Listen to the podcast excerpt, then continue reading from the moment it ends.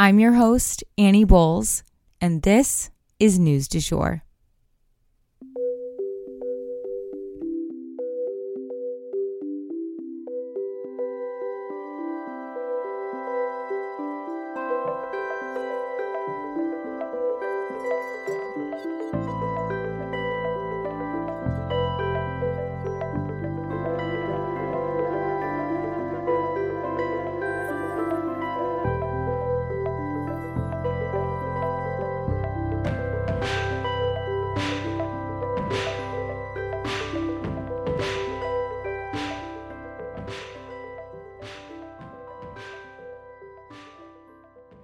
Hey, you guys, and welcome back to News du Jour, a calmer space to consume the news.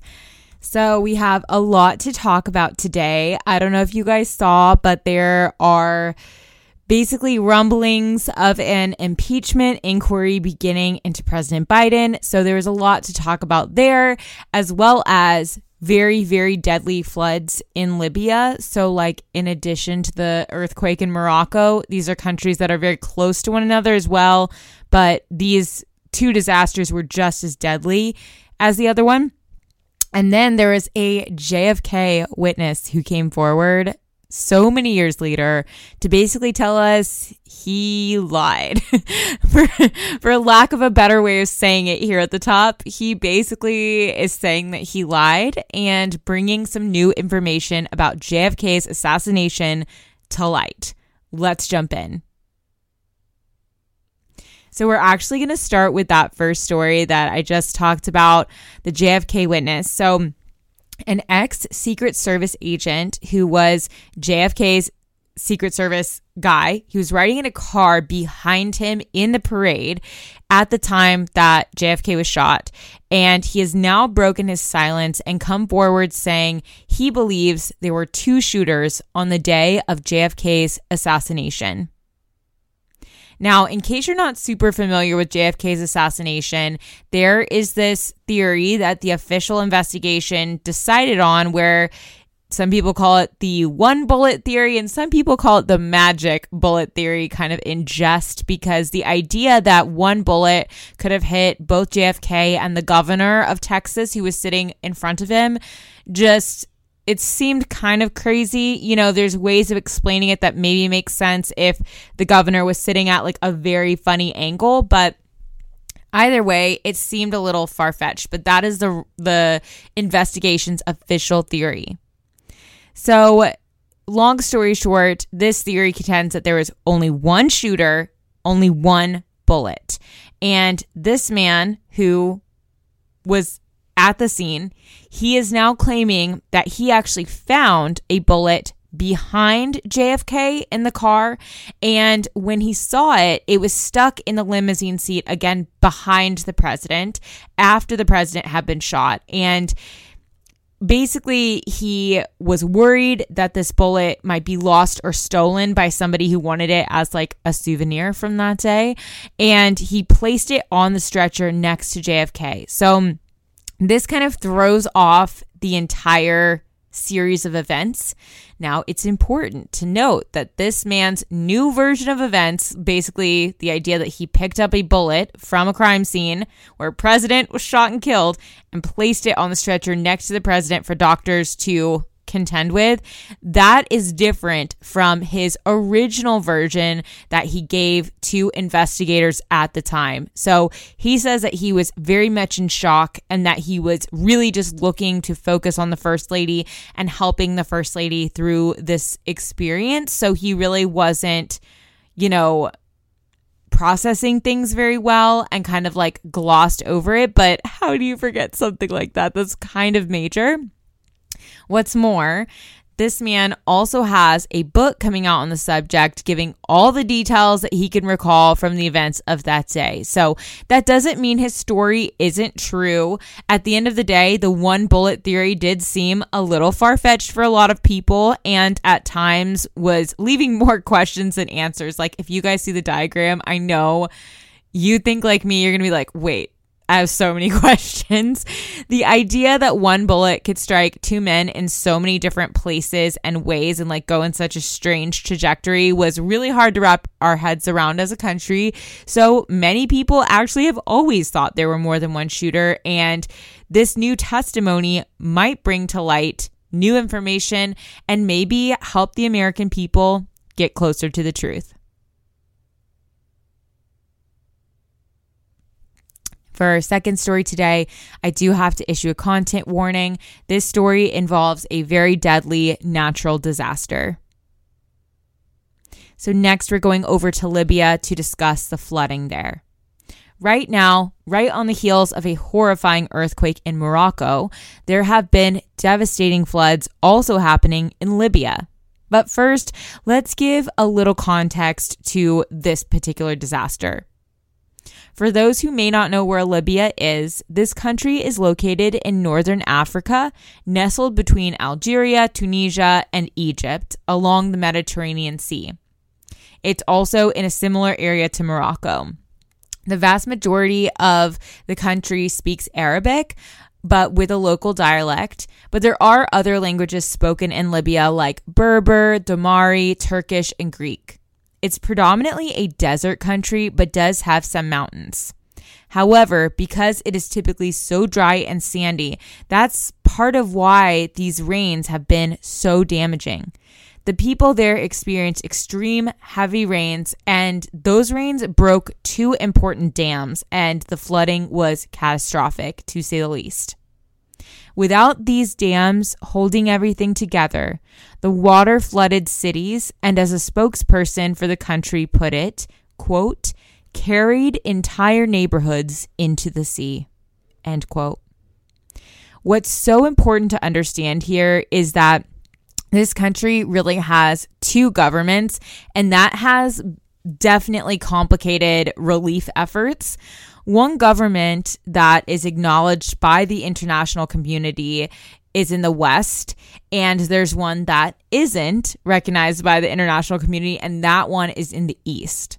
So it has been tough to get accurate information and resources distributed, etc. The official administration out of the West said that about a thousand bodies have been recovered from their part of the country, but that they believe at least 2,000 are dead in the East. But 5,000 to 6,000 are missing in total. Some estimates believe that there are about 10,000 people dead from this storm overall, but we just don't know at this time. And for those who survived, a lot of their homes are completely destroyed, like I said, a whole neighborhood carried out to sea. That mental image is not going to leave my brain. There is medical treatment ongoing for those who are injured. Search and rescue efforts are ongoing, efforts to restore power and clear roads, and basically just restore sanity to this entire area. It's going to be a very long road to recovery, and we will definitely keep you guys posted on this unfolding tragedy. And just so you guys know, a great place to donate to is the International Red Cross. What they do is jump in when these types of disasters hit. And there are local chapters. I believe that it's the Red Crescent. Um, in this part of the world, as it is largely Islamic. Um, but donating to the International Red Cross gets funds to any major disasters going on worldwide. So it is just a good starting point. Of course, you can try and find local charities, but sometimes it can be hard to verify things. So that's usually my go to if you guys want to donate. Okay, and without further ado, we'll jump into the President Biden impeachment inquiry and why this is happening and what it's all about. So this story is actually somewhat complicated, but there's a lot at play here, and we're going to go over it all. What happened yesterday is that House Speaker Kevin McCarthy announced that he would support an impeachment bid. He has been reluctant to do this up until now, or at least kind of ping ponging on the issue. Like one day he says he supports it, the next day he said no. Um, what changed?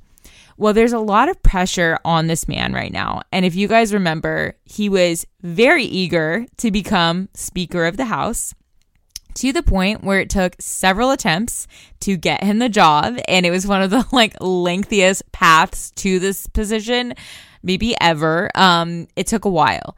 His party was not enthused with him as their pick, especially not the far right members of the House who lean towards Trump ideology. The Republican Party, as we know, is really split right now. So this is just sort of, you know, a symptom of that overall condition. And they were really turning the screws when it comes to McCarthy. And right now. They won't stand for him commiserating with or working with Democrats on anything really. And they're threatening to kick him out of his long sought after job if he doesn't follow marching orders. And they're not just threatening McCarthy's job when it comes to this issue. They also want to allow for the government to shut down over a lack of consensus on a spending bill. Again, the far right leaders do not want to work with Democrats, even on something as simple and necessary as a federal budget. And they are willing to let our government just shut down essentially to make things as difficult as possible and hopefully get more of their agenda slipped into this legislation. He said to reporters yesterday, quote, I am directing our House committees to open a formal impeachment inquiry into President Joe Biden. End quote. And that was McCarthy, of course. Um, and he's doing this because he knows that he would not have the votes to pass something like this through the House, as you know, most impeachment inquiries go through a vote. Um, but he knows that it would never get passed because Republicans are just not united on this idea. Many of the Republican leadership are not wanting to lead an impeachment inquiry unless there is solid evidence to tie the president to his son's overseas business dealings, because that seems to be the legs they have to stand on when investigating this family. They're looking at Hunter Biden. And so far, they haven't found a real connection to President Biden, or at least none that we know of. Of course, Democrats quickly fired back against these moves, releasing a very long memo on the subject. One Democrat, Jamie Raskin, said, quote, instead of working on legislation to promote the common good or even just keep the, de- the government running, House Republicans are weaponizing their offices and exploiting congressional power and resources to promote debunked and outlandish conspiracy theories about President Biden. End quote. We'll definitely keep you guys posted on this. Obviously, this is major, and we will definitely let you guys know how this plays out. And that for today is the news du jour. Today, I wanted to leave you guys with the quote A genuine leader is not a searcher for consensus, but a molder of consensus. If you enjoyed this episode, please subscribe on whatever podcast platform you use to listen. A rate and review or shout out on social media would mean the world to us and help us be able to keep creating the news du jour. But the best way to support all of our work is to become a patron at www.patreon.com forward slash sugarfree media. You can also follow us on social media under sugarfreemedia.co on Instagram and just sugarfree media, all one word, on TikTok. Any little noises you may hear in the background are my rescue pup. He has a little separation anxiety and always records with me. We appreciate you listening and look forward to telling you about the news again next time on News du Jour. Broadcasting from Oklahoma.